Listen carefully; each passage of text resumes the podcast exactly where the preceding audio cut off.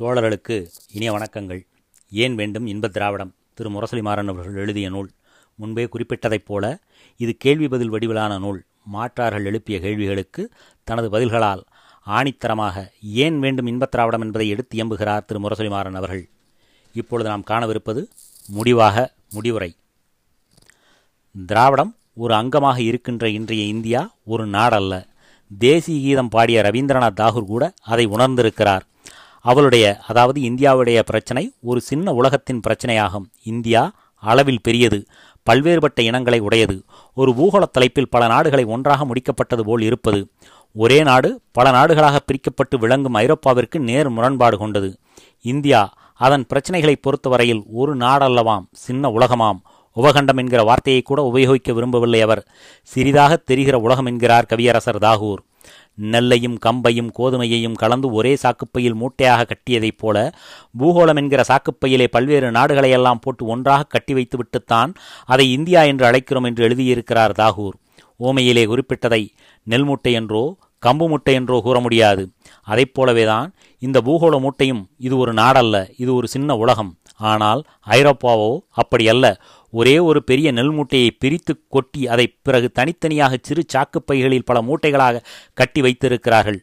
பல நாடுகள் ஒன்றாக்கப்பட்டிருக்கிறது. அதுதான் இந்தியா. ஒரே நாடு பல சிறு நாடுகளாக பிரிக்கப்பட்டு இருக்கிறது அதுதான் ஐரோப்பா. தாகூர் சொல்ல வருவது இதுதான். இவ்வளவு வேதங்களையும் ஒப்புக்கொண்ட போதிலும் கூட இவர்கள் ஏகபாரத தத்துவத்தை வாபஸ் வாங்கிக் கொள்ள தயாராக இருப்பதில்லை. இந்தியாவை பிரிப்பது என்கிற நிலைமை உருவாகிற போது அவர்கள் ஏதோ தங்கள் சொந்த சொத்தினை பிரித்து கொடுப்பதைப் போலத்தான் கூச்சலிடுகின்றனர். இந்தியா பூராவிலும் ஒருவித ஒற்றுமை நிலவுவதாக கூறுகிறார்கள். அது எவ்வித ஒற்றுமை? அதன் பவிஷு பற்றி கே. எம். பணிக்கர் எழுதுவதை படியுங்கள். அதிக ஜனத்தொகையுடைய வடக்கானது தெற்கின் மேல் ஒற்றுமையை திணிப்பதற்கு முயற்சிக்குமேயானால் அது மிகவும் அழிவு தரக்கூடியதாயிருக்கும். ஏனெனில் அது மறைந்திருக்கும் இன வேறுபாடுகளை தட்டி எழுப்பிவிடும். மறுபடியும் பூகோளமானது தன்னைத்தானே உறுதிப்படுத்திக் கொள்கிற நிலைமை உண்டாகும். இந்த ஒற்றுமை நீடிக்க என்ன செய்ய வேண்டும்? பணிக்கரே மேலும் கூறுகிறார். இரு பகுதிகளுக்கும் இடையே பொருளாதார இணைப்புகள் ஏற்படுத்துவதன் மூலம் ராஜ்ய விவகாரங்களில் தெக்கணத்திற்கு உரிய செல்வாக்கினை தருவதன் மூலமும் இரு பகுதிகளுக்கும் இடையே தொடர்புகளை அதிகரிப்பதன் மூலமும் தென்னாட்டு கலாச்சாரம் வடக்கே வளர்வதை ஊக்குவிப்பது போன்ற இதர காரியங்களை செய்வதன் மூலமும் இப்போது ஏற்படுத்தப்பட்டிருக்கிற அரசியல் ஒற்றுமையை பலப்படுத்த வேண்டும். வடக்கிந்திய அதிகாரத்தை தெற்கின் மேல் வலுக்கட்டாயமாக திணிப்பது போல் தென்படுகிற எல்லாவித கொள்கைகளையும் தவிர்க்க வேண்டும். சீட்டுக்கட்டுகளினால் ஒரு அழகான கோட்டை அமைத்து வைத்தான் சிறுவன் ஒருவன்.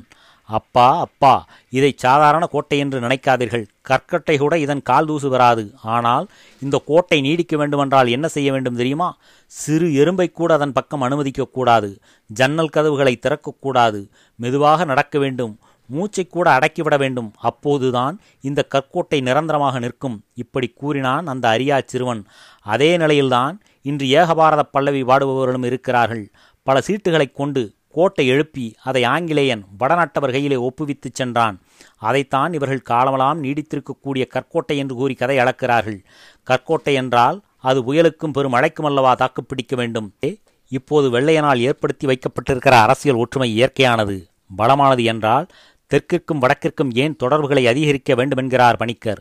தென்னாட்டு கலாச்சாரத்தை வடநாட்டிலே ஏன் பரப்ப வேண்டுமென்கிறார்?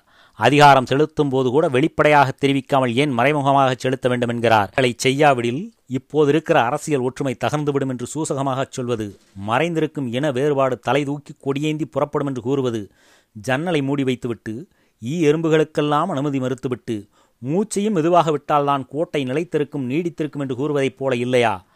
தெற்கும் வடக்கும் ஒன்றாக இருந்தால் இந்த சாதாரணமான ஈ எறும்பு போன்ற விஷயங்களால் அதன் ஒற்றுமைக்கு ஆபத்து வந்து சேருமா? ஆக இதிலிருந்தே இந்தியாவின் ஒற்றுமை என்பது கற்கோட்டை அல்ல. கன நேரமே நீடித்து நிற்கக்கூடிய காகித கோட்டை என்பது புலனாகவில்லையா?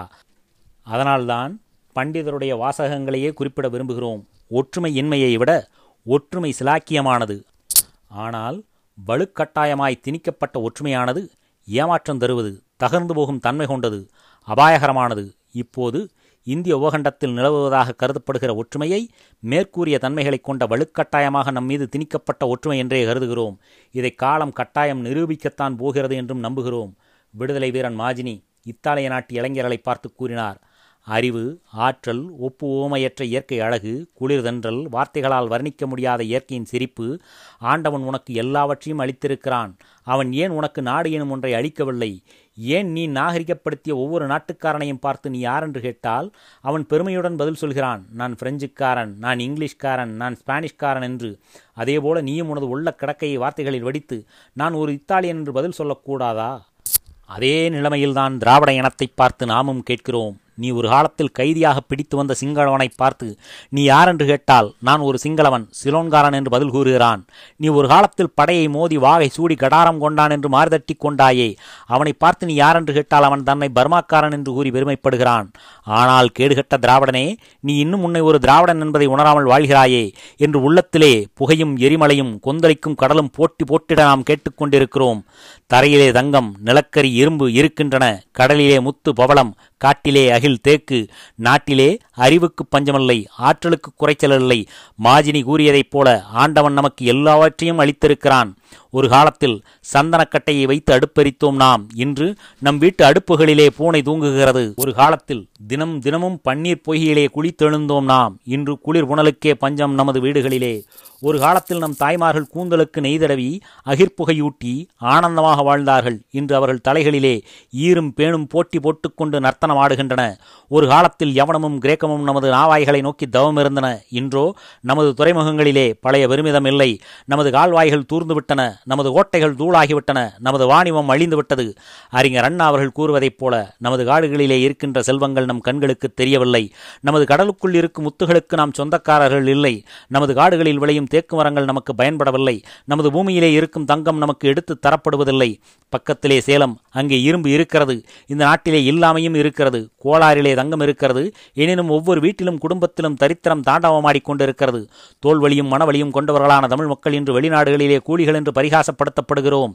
பத்து ஜப்பானியர் வேற்று நாட்டிலே கட்டை வெட்டி கொண்டிருக்கிறார்கள் என்று கேள்விப்பட்டதில்லை.